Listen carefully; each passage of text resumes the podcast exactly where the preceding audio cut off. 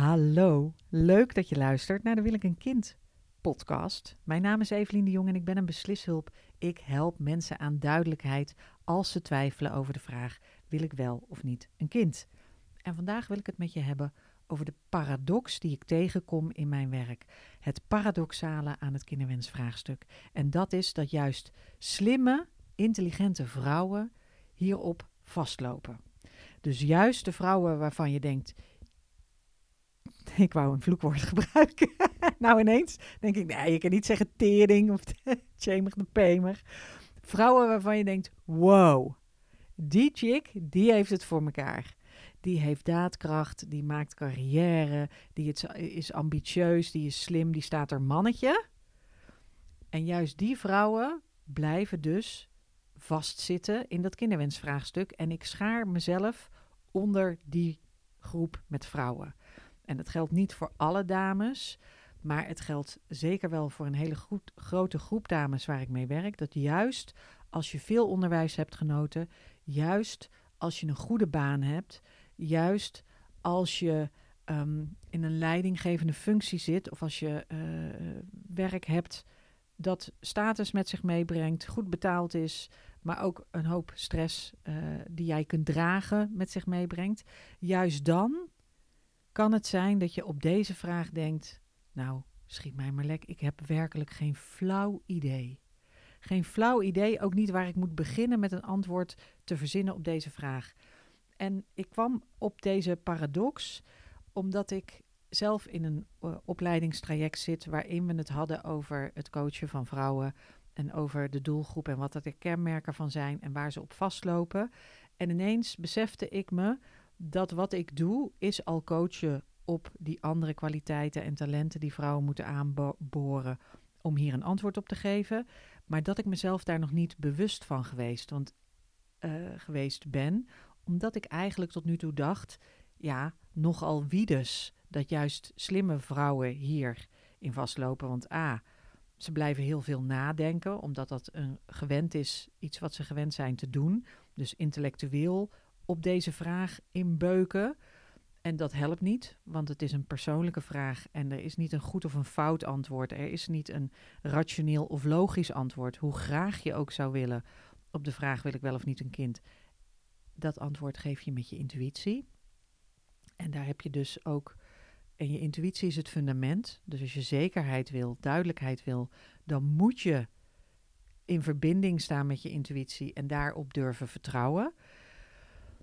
En anderzijds dacht ik ook van ja, maar natuurlijk is het voor deze vrouwen moeilijker, want het moederschap verlangt grotere offers van ze, omdat ze nou eenmaal meer hebben.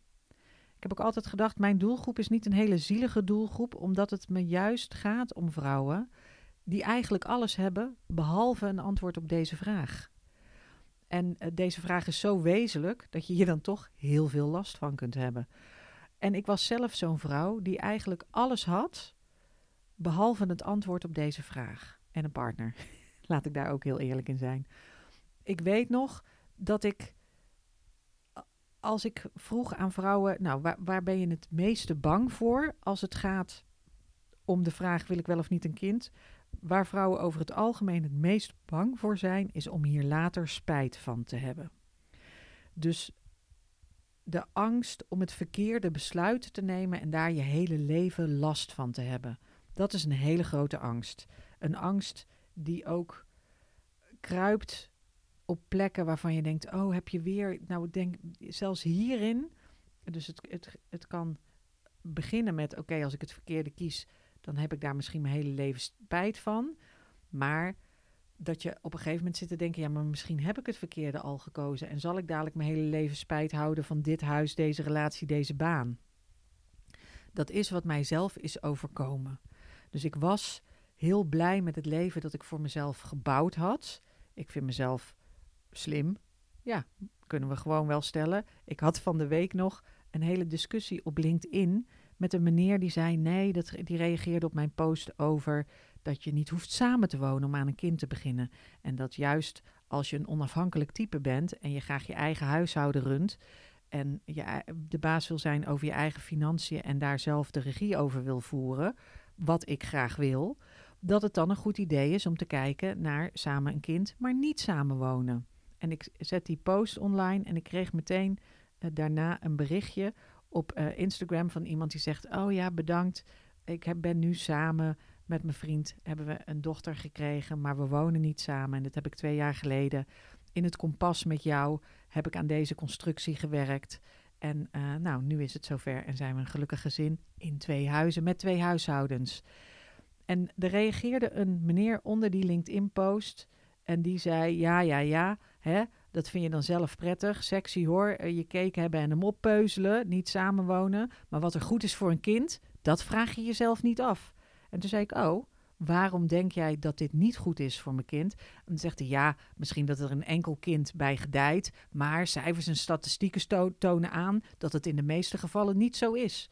Dus, wetenschapper als ik ben, hè, gewoon Dr. Anders de Jong op LinkedIn, vraag ik aan die meneer, welke cijfers en welke, welke statistieken heb jij het precies over? Nou, toen was het antwoord natuurlijk, ik ga niet extensive uh, desk research doen om te onderzoeken, maar gewoon, dit weet ik of dit heb ik wel eens gehoord. Kortom, er was geen onderzoek. Het is gewoon iemand die er niet tegen kan dat er mensen zijn die niet samenwonen en wel een kind hebben, die daar moeite mee heeft. En ik ben er nog niet helemaal uit. Ik zie ook allemaal discussies of dat links nou de PVV moet omarmen of begrip moet hebben of in dialoog moet gaan. Ik, uh, ik negeer al die dingen op het moment even. Maar van deze meneer dacht ik wel, ja, nou, als je nog een keer met een onderzoek komt, dan kom er maar op terug. Ik heb wel een onderzoek voor je van de University of Cambridge. Die doen doorlopend onderzoek. Die hebben daar een apart instituut voor. Dat doen ze al enkele decennia. Hier is een boek dat je erover kunt lezen. En daar staat in: Het is voor een kind helemaal niet schadelijk om in een nieuwe gezinsvorm op te groeien. De enige schade die ze kunnen oplopen is omdat andere mensen buiten het gezin daar moeite mee hebben en daar een stigma op plakken. En dat is precies wat die meneer doet. Dus daarom ben ik zo. Um, nou, het sarcasme druipt er vanaf. En sarcasme is uit, mensen. Uh, dat kan niet meer in deze tijd. Maar even zo goed. Als je dus terug naar de slimme vrouwen. Als je slim bent in de samenleving. Als je goed bent in leiding geven aan je team of aan je afdeling als je een intellectueel bent, als je gewend bent om doelen te stellen, om targets te halen, om uh, regie te hebben, om grip te hebben, om daadkrachtig te zijn. Juist dan is het extra moeilijk om op deze vraag een antwoord te geven. En dat komt dus niet alleen omdat je al zoveel voor elkaar gebokst hebt en omdat je al zo hoog uh, op de sociale ladder staat, dat het moederschap ook heel veel offers van je vraagt. Dus dat het offer dat jij brengt groter is dan wanneer je al die dingen niet had gehad. Dus um, want dat is de grootste angst, is angst voor spijt later. Maar uh, um, waar ze bang voor zijn dat ze zullen verliezen, is autonomie en vrijheid. En dat herken ik zelf heel erg, want ik had dus tot en met mijn 36e heel erg gewerkt aan mijn leven om het te hebben zoals ik het hebben wilde in weerwil van wat andere mensen daarvan vonden. Met name mijn ouders en ook met enige regelmaat uh, vrienden en uh, vage bekenden. Die zeiden, goh, nog steeds in die woongroep, nog steeds bezig met theater en levensgrote laat poppen. Ik kan me ook nog een keer herinneren dat ik op Amsterdam duurzaam liep in een wandelende informatiebalie, die ik notabene met mijn eigen handen had gebouwd, van glasvezel, op een scheepsbouwwerf. En daar was ik heel trots op. En die zweefde om mij heen, zonder dat je kon zien hoe die vast zat. Dat was gewoon pure magie. En mensen kwamen op mij af om te vragen van wat is dit en wat voor informatie heb je? En dan kon ik ze vragen stellen over duurzaamheid. Dat ik een oud studiegenoot tegenkwam en die zei, oh serieus, is dit je werk met een pruikje in zo'n balie? Ha, ha, ha. Dat ik, dus ik kreeg niet altijd van iedereen respect voor mijn keuzes. En ik heb ook gefaald, want ik wilde uiteindelijk heel graag cabaretière worden en dat is niet gelukt. Na het derde jaar van die Koningstheateracademie ben ik er afgeknikkerd met de woorden, de legendarische woorden: Je bent grappiger naast een podium dan erop. Dus uh, we zien hè, wel een hoop potentie in je, maar het komt er gewoon niet uit. Ga maar iets anders doen. Maar ik had daarvoor eigenlijk altijd gewerkt aan vooral een vrij leven hebben. en ook autonoom. Dus niet afhankelijk ergens van zijn. Zelf mijn eigen boontjes doppen en genieten van mijn vrijheid. En ik heb echt alles gedaan wat ik wilde doen. Ik ben ook heel blij met die Koningstheateracademie. Nog los van dat ik er ongelooflijk veel geleerd heb. Los hè, van de logopedie en buikademhaling en uh, lichaamstaal, moderne dans. um, en enorm veel theater gezien. En ook zangles gehad waar ik huilend heb opgegeven. Want dat is dan weer iets wat ik helemaal niet kan. Maar die vrijheid en dat de hele avontuur, die avonturen die ik beleefd heb, daar, daar ben ik ongelooflijk blij mee. Maar ik weet ook dat toen op een gegeven moment die kinderwensvraag zich aan mij opdrong. Want ik zat er helemaal niet op te wachten. Dat ik toen echt in de war raakte. Echt zo in de war dat ik mezelf niet herkende en dat andere mensen mij ook niet meer herkenden. En wat ik heel verwarrend vond, was dat ik heel goed wist wat ik wilde. Ik wilde gewoon een gek gezin met vijf kinderen. Ja, uh, dat zal je misschien raar in de oren klinken, want als je weet wie ik ben, dan weet je nu dat ik dus uh, niet samen met mijn vriend in een huis woon en dat wij uh, één kind hebben. En dat kind gaat heen en weer tussen onze huizen. Um, maar ik was absoluut voornemens om meer kinderen te krijgen. Als je mij vroeg wat ik wilde, dan wist ik van oké, nou ik wil graag een groot gezin. En het liefst dat die kinderen dan allemaal muzikaal zijn, wat helemaal hilarisch is. Want mijn kind zingt rond deze tijd van het jaar, eh, zeggen eh, begin december, allemaal Sinterklaasliedjes. En ik hoor nu uh, waarom mensen vroeger tegen mij zeiden in de auto: Evelien, als jij nou even ophoudt met meezingen. Ik heb zelfs nog een keer toen ik met de Limburgse muzikant naar North Sea Jazz reed. Toen zat de zanger van de band in de auto en toen zei de pianist die zei tegen de, de zanger: Moet je horen hoe zij zingt? Evelien, zing eens een stukje mee. Dus ik vol overtuiging een stukje meegezongen. Die zanger kwam niet meer bij.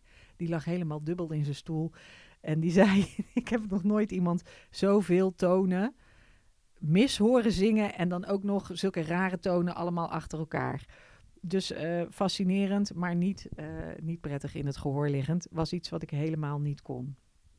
Hoe komen we hier nou weer? Nou ja, ik, ik, ik wist dat ik, ik... Ik wilde graag een muzikaal Pipi Langkous gezin. Dus ergens een groot gek huis, het liefst in het centrum van de stad en aan zee en met veel licht en betaalbaar en vijf kinderen. Gewoon eigenlijk het romantisch liefdesideaal, maar dan de Pipi Langkous variant. Niet, niet, niet, uh, niet de boeketreeks, niet in italics, maar in graffiti-stijl. Zoiets had ik gewild. En ik wilde vooral meer kinderen, omdat ik dacht... wat nou als je één kind krijgt en die gaat dood... dan heb je er geen meer, hè? die logische redenering. En dit was, ik vertel dit nu lachend, dit was mijn grootste doodsangst. En toen ik uiteindelijk vlak voor mijn 41ste moeder werd... ben ik daarna dus nog ook lange tijd in de war geweest, omdat ik dacht, ik moet nu heel snel nog een kind gaan krijgen. Anders heb ik er maar één. En dat is dus en heel kwetsbaar voor mezelf, want wat als die ene iets overkomt. En heel vervelend voor dat ene kind, want dan heeft ze nooit een broertje of zusje waar ze samen mee kan opgroeien. En ik heb wel een zus en ik ben daar heel erg aan gehecht en ik hou daar heel veel van. Dus ik wil dat ook voor mijn kind. En zo waren er meer offers die dit kinderwensvraagstuk van mij verlangden waar ik helemaal geen antwoord op wist. Dus toen ik 36 was en hierover in de war raakte, toen ging alles schuiven, schuiven, schuiven. En ik raakte vertwijfeld over alles in mijn leven. Ik dacht, hè? Heb ik nou zo lang gestreden voor mijn autonomie en mijn vrijheid en het zelfstandig ondernemerschap en uh, dingen bouwen met mijn handen en theater maken en levensgrote latex bejaarden uh, kleien waarom heb ik dit allemaal gedaan? Wat, wat heeft dit voor zin gehad als ik niet. Uiteindelijk wilde ik gewoon een gezin. En ik heb een tijd lang ook nog gedacht. Waarom zit ik niet in een samenleving waar mijn ouders me uithuwelijken? Misschien was dat toch beter geweest, want zelf ben ik klaarblijkelijk niet in staat een goede partner te vinden. En misschien hebben mijn ouders toch wel gelijk en moet ik gewoon terugkomen naar Berg op Zoom. Wat doe ik? In dat malle Amsterdam, waar iedereen hysterisch is en waar het voor vrouwen helemaal godsonmogelijk is om te beginnen aan een gezin. En al die praktische zaken, al die concrete offers die het moederschap van je verlangt, waarom je misschien denkt, ja, wil ik wel of niet een kind? En ook die externe factoren, dus bijvoorbeeld dat ik niet de juiste vriend had om mee aan kinderen te beginnen, dat zette me in vertwijfeling, maar uiteindelijk was dat niet de kern. En daar kwam ik achter toen ik zelf dus in dit hele korte coachingstraject zat. En dat ging heel specifiek over het coachen van vrouwen. En daar vielen ineens de schellen van mijn ogen, omdat ik dacht: oh ja, maar dat is ook waar ik vrouwen mee help en waar, wat ik tegenkom in mijn praktijk. Dat is dat het vrouwen zijn die allemaal op een bepaalde manier, dus in mijn eigen leven was vrijheid misschien nog wel groter dan autonomie. En de vrouwen die ik coach zijn soms misschien zelfs meer autonoom dan dat ze vrij zijn, omdat ze een leiderschapspositie bekleden, omdat ze heel goed zijn in doelen stellen, omdat ze intellectuele capaciteiten hebben. En, en juist die vrouwen met die talenten en die krachten, die hun professioneel hoger ophelpen, waarmee ze in hun leven bepaalde mijlpalen hebben weten te bereiken, waardoor ze ergens gekomen zijn.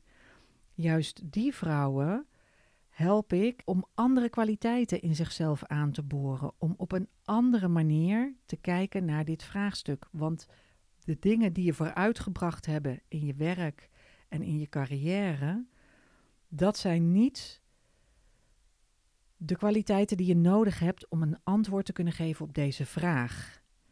En dus vandaar dat ik het wil hebben over dat paradoxale aan uh, het kinderwensvraagstuk. Dat juist als je gewend bent om doelen te stellen, om intellectuele arbeid te verrichten, of om leiding te geven aan mensen, om daadkrachtig te zijn en regie te hebben en grip te hebben, juist dan is het interessant om deze vraag, deze levensvraag, wil ik wel of niet een kind, wil ik wel of niet moeder worden, die gaat heel veel dieper dan de talenten en kwaliteiten waarmee je antwoord hebt gegeven in je professionele bestaan. Waar ik mezelf tot nu toe nog niet bewust van was, en dat is wel het werk wat ik al die tijd al aan het doen ben, maar door mijn eigen coachingstraject dacht ik ineens: oh ja, dat kun je ook expliciet maken. Maar wat ik doe met vrouwen is teruggaan naar hun jeugd en kijken naar hoe was je als kind en uh, hoe was je moeder en uh, hoe was je moeder als jonge vrouw. En zijn er patronen in je jeugd, verborgen patronen die niet aan de oppervlakte liggen, maar overtuigingen waardoor jij jezelf een verhaal vertelt dat je nu niet meer helpt. Het is zo dat kinderen, als ze zich onveilig voelen in hun jeugd, een strategie ontwikkelen waardoor ze op dat moment wel veilig zijn. En als je als kind heb je niet de leiding, heb je niet de verantwoordelijkheid, dan ontwikkel je strategieën die je op dat moment helpen. Maar als je eenmaal volwassen bent, dan kunnen die strategieën tegen je gaan werken. En dan kan er onder die sterke, slimme vrouw die mensen zien aan de buitenkant zitten een overtuiging van misschien ben ik wel niet genoeg. Of misschien ben ik wel te veel. En dat is een overtuiging die ik zelf gehad heb. Ik weet ook nog dat toen ik hier heel erg over in de war was, dat mijn zus, die heel erg dichtbij mij staat en die mij heel mijn leven al kent, dat die tegen mij zei: Ja, maar Evelien, misschien ben je, hè, kan je niet eens wat liever zijn? Kan je niet eens een relatie zoeken waar je wat liever in kunt zijn en wat minder dominant kunt zijn? Nou ja, daar ben ik toen heel verdrietig om geweest. Ook omdat ik dacht: hoe? Hoe moet ik dat doen? Maar die overtuiging van hè, er, er, is iets mis met mij. Of ik ben het niet waard om in een, een vaste, stabiele relatie te zitten. Ik heb een grootse en meeslepende relatie nodig, maar geborgenheid wist niet hoe ik daarnaar op zoek kon. En ik voelde ook dat ik misschien wel te veel was. En de diepere waarheid, de kern is dat ik helemaal niet te veel ben. En dat andere sterke, slimme vrouwen ook helemaal niet te veel zijn. Je bent niet te veel. De context is niet ruim genoeg. En dat gaat er niet om dat je meteen in de actie komt en meteen zegt: Oké, bam, bam, bam, dit ga ik doen. Maar het gaat erom dat je eerst je ware verlangen, je ware verhaal, dat je daar eerst bij moet komen. En dat betekent dus ook dat je innerlijke obstakels moet opruimen. Dat er dingen zijn die je gelooft over jezelf, die je kunt aanpakken. Strategieën die je jezelf als kind hebt aangeleerd en die je nu niet meer dienen. En dat je dingen over jezelf gelooft die je niet meer dienen. En dat je andere dingen over jezelf kunt geloven. Maar daarvoor heb je andere instrumenten nodig dan je tot nu toe hebt gebruikt. Dus je hebt niet dat intellectuele nodig, je hebt niet dat keiharde doelen stellen nodig, je hebt niet dat targets halen nodig, je hebt niet de dingen nodig die je in de samenleving nodig hebt om hoger op te komen. Nee, je hebt je innerlijke navigatie nodig. Ik heb toen ik begon met het kinderwenskompas heel veel strategie-sessies gedaan. Ik heb veel um, uh, mindmappen met mensen gedaan en dan een plan van aanpak gedaan. En daar heb ik ook een heel werkboek over geschreven. Hè. Dat werkboek dat je op de site kunt kopen is een werkboek dat is echt een plan van aanpak. En daarin tik je alle alle boxen die met de kinderwens te maken hebt, die tik je daarin af. Dit gaat over de financiën, dit gaat over het sociale vangnet, dit gaat over hoe je woont, dit gaat over de toeslagen, dit gaat over juridische dingen die je wil regelen, dit gaat over de opties en over besliskunde en over een stappenplan. Dat is wat ik vroeger deed. Maar inmiddels werk ik alleen nog maar op intuïtie. Dus niet met een plan van aanpak, niet met regie, niet met doelen en afvinken. Maar nu gaat het heel erg over wie ben jij als persoon? Welke dingen geloof je nu over jezelf? Wat is het verhaal dat je nu aan jezelf vertelt? En wat is het verhaal dat je aan jezelf uh, zou willen vertellen? Of wat je nodig hebt om jezelf te vertellen? Wat is het verhaal dat je wil dat er van je leven wordt? Want in essentie is dit vraagstuk de kinderwensvraag, is de vraag: wie ben ik? Wie heb ik te zijn als mens? Wie wil ik zijn als mens? En die innerlijke navigatie, dat wordt je kracht. Maar de kracht die je nu hebt, is niet innerlijke navigatie. Kijk, slimme vrouwen zijn vaak intelligent. Voor je kinderwens heb je intuïtie nodig. Slimme vrouwen hebben de regie voor je kinderwens heb je onderzoek nodig. Slimme vrouwen opereren autonoom. Maar voor dit vraagstuk heb je hulp en begeleiding nodig. Slimme vrouwen zijn daadkrachtig. Maar om een antwoord te kunnen geven op de vraag: wil ik wel of niet moeder zijn, moet je jezelf toestaan om te mogen twijfelen. En moet je de rijkdom van de ambivalentie kunnen ervaren. Je zit nu in een positie waar dingen waar, waarvan je verwacht wordt dat het zwart of wit is. Dat het één of nul is. Dat het ja of nee is.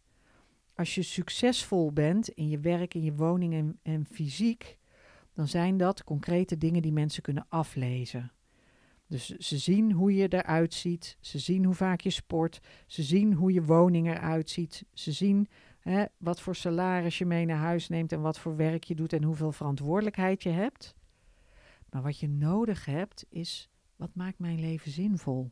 Het is een veel filosofischer, veel, um, veel zachtere kracht dan de krachten die je nu hebt aangeboord om te komen waar je bent. Als je nu een slimme, sterke vrouw uh, bent, dan grossier je in antwoorden. Dan heb je antwoorden op de dingen. En dat is ook belangrijk en dat helpt je ook in de samenleving om de samenleving beter te maken, om zinvol werk te doen, om al die dingen te doen. Maar om de vraag wil ik wel of niet moeder worden te kunnen beantwoorden, moet je juist meer vragen stellen. En moet je dus niet direct op zoek gaan naar de antwoorden en niet naar de doelen en naar de regie en naar de intelligentie, maar naar het onderzoek en naar de twijfel en naar de ambivalentie. Alleen dan, als je naar die zachte kant gaat, alleen dan, hè, dus met die feminine kracht, kun je de vraag beantwoorden: ben ik bereid de prijs die vastzit, het prijskaartje dat vastzit aan het moederschap, te beantwoorden? Dus het moederschap vraagt offers van je. of jij die offers bereid bent te brengen. Het antwoord daarop kun je alleen maar vinden als je in de, de diepte ingaat en de zachtheid ingaat en, de, en, het, en het filosofische, een ander soort kracht. En dat gaat over zelfontwikkeling. En daarvoor heb je zelfliefde nodig en zelfvertrouwen. Moet je kunnen zeggen, ja, maar ik geloof in mezelf. En ik geloof, en dit klinkt misschien heel, heel zweverig, maar ik geloof dat het universum me dient en dat het me steunt en dat het me helpt. Ik geloof dat ik door te luisteren naar mijn intuïtie, intuïtief zal weten wat mijn toekomst is, wat mijn lot is. Dat ik zal weten wat ik wil creëren. Het is een proces van liefde. Een antwoord geven op de vraag: wil ik wel of niet moeder worden? Is een proces van liefde, van zachtheid, van voelen. Ook van verdriet ervaren en kwetsbaar zijn. En ook van geholpen worden. Het niet zelf weten en je laten begeleiden. Aan de hand genomen worden. Het is het verhaal van de held. Dat we in alle Disney, ik spuug op Disney, maar dat we in alle Disney-verhalen tegenkomen. Het is het oude verhaal en, het, en de oude patronen doorbreken. En daar ruimte maken. Want ook sterke, slimme vrouwen willen erkenning, willen geliefd zijn, willen gerespecteerd worden, willen verbonden zijn en willen geborgenheid. En ik weet dat als ik dit mezelf had horen zeggen tien jaar geleden, dan had ik om een bakje gevraagd. Dan had ik gezegd: nee, is dit Evelien? Dit is Evelien niet. Maar dat is wel wat je nodig hebt. En je behoefte, de behoefte die je hebt om dit vraagstuk te kunnen beantwoorden, die zijn emotioneel van aard. Een gedeelte is praktisch van aard, een gedeelte is professioneel van aard. Maar je moet dus ook de vraag stellen: wie kan mij daarin helpen? Emotioneel gezien, praktisch gezien, professioneel gezien. Heb ik nu, ben ik eigenaar van een verhaal dat me helpt? Geloof ik in een goed verhaal? En de kracht die je nodig hebt, is dat je het oude verhaal dat je gebracht heeft waar je nu bent en wat je heel veel opgeleverd heeft, maar dat, je, dat het nu tijd is om dat oude verhaal te ontmantelen, om je intuïtieve kracht aan te boren en om de juiste begeleiding en een mentor te zoeken. En ik ben natuurlijk zeer vereerd als ik die mentor voor je mag zijn, maar dat kan ook iemand anders zijn.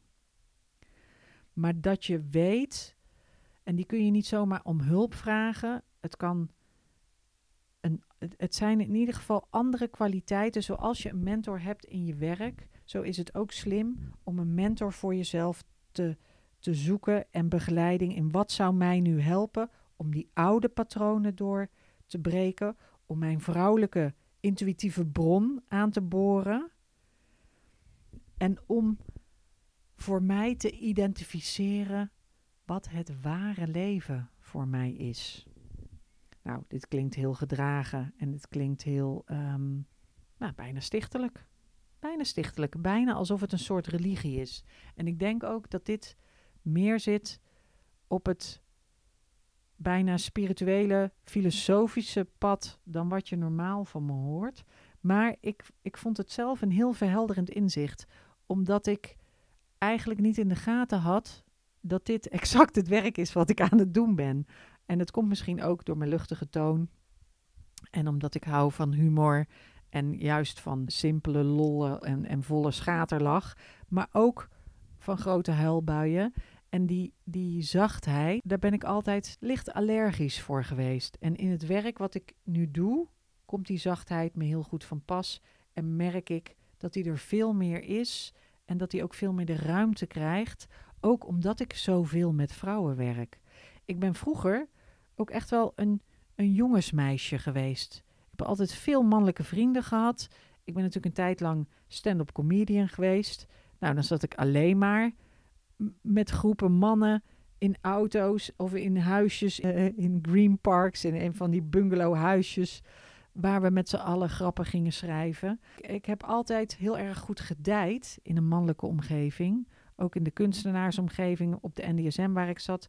ben dol op mannen geweest. Maar ik merk dat ik de afgelopen tien jaar door veel meer te werken met vrouwen... veel meer waardering en ruimte ben gaan maken voor juist de zachte kant. En tot nu toe heb je mij alleen nog maar gehoord over, nou, hè, je moet in contact komen met je intuïtie. Alsof dat ook een, een vrij concreet, met een concreet stappenplan en doelen stellen, alsof dat daarmee behaald kan worden. En terwijl ik tegelijkertijd in mijn werk werk met uh, meditaties en schrijven en uh, vooral luisteren en vragen stellen. En dat zit heel erg op die zachtheid. En het paradoxale is dus aan dit kinderwensvraagstuk, en daarmee sluit ik af. Het paradoxale aan dit kinderwensvraagstuk is dat juist hele slimme, hele sterke vrouwen niet de kwaliteiten kunnen gebruiken waarmee ze tot nu toe heel ver gekomen zijn in hun leven, maar dat er onder die kwaliteiten ergens verborgen patronen zitten, waardoor het voor hen extra moeilijk is om bij die zachtheid en die intuïtie te komen, terwijl dat juist hetgene is dat ze nodig hebben om een antwoord te kunnen geven op de vraag: wil ik wel of niet moeder worden? Daarvoor moet je die verborgen patronen oplossen. Daarvoor moet je in contact komen met je intuïtie. Werkt wonderbaarlijk goed. Dat merk ik ook aan de masterclasses die ik geef. Dat werkt dus heel goed in kleine intieme groepjes. Omdat als je met sterke, slimme vrouwen bij elkaar bent en er is daar ruimte voor zachtheid en voor kwetsbaarheid en voor praten over verdrietige dingen, zonder dat het afbreuk doet aan wie jij bent als mens op een liefdevolle manier, dat juist dan je samen kunt schitteren en dat je samen kunt groeien. Dus juist door in een groep, en dat merk je in de masterclasses al, dan zetten mensen gewoon antwoorden op vragen die ik ze stel in de chat. Die lees ik voor en dan zie je al dat als we de masterclass afsluiten, dat ze dan allemaal zeggen: Jeetje, wat was dit fijn en wat voelde ik me gezien en wat prettig om te weten dat andere mensen hier ook mee zitten en dat mensen zo, voornamelijk vrouwen, zo eerlijk en kwetsbaar durven zijn op dit onderwerp dat is een enorme kracht. Dus dat is het paradoxale aan het kinderwensvraagstuk. Dat dat wat jou tot sterke en slimme vrouw maakt, die kwaliteiten zullen je niet helpen om een antwoord te geven op de vraag: wil ik wel of niet moeder worden? Wat je wel helpt, is liefdevol bij jezelf naar binnen gaan. Als je wil dat ik daarin je mentor ben, dan doe ik dat met liefde. Dan uh, kijk eens op de website wilikenkind.nl. En dan schuine streep gratis kun je de beslisgids downloaden. Er staat een twijfeltest in. En dan krijg je ook mijn nieuwsbrief. En dan hoor je wanneer er weer trajecten starten. En je hoort wanneer er een masterclass is. En uh, dan kun je met me ook corresponderen als je vragen hebt of dingen wil weten. En dan word je allicht wijzer. Ik wens je een hele fijne, simpele dag toe. Met voldoende zonnestralen. Dag.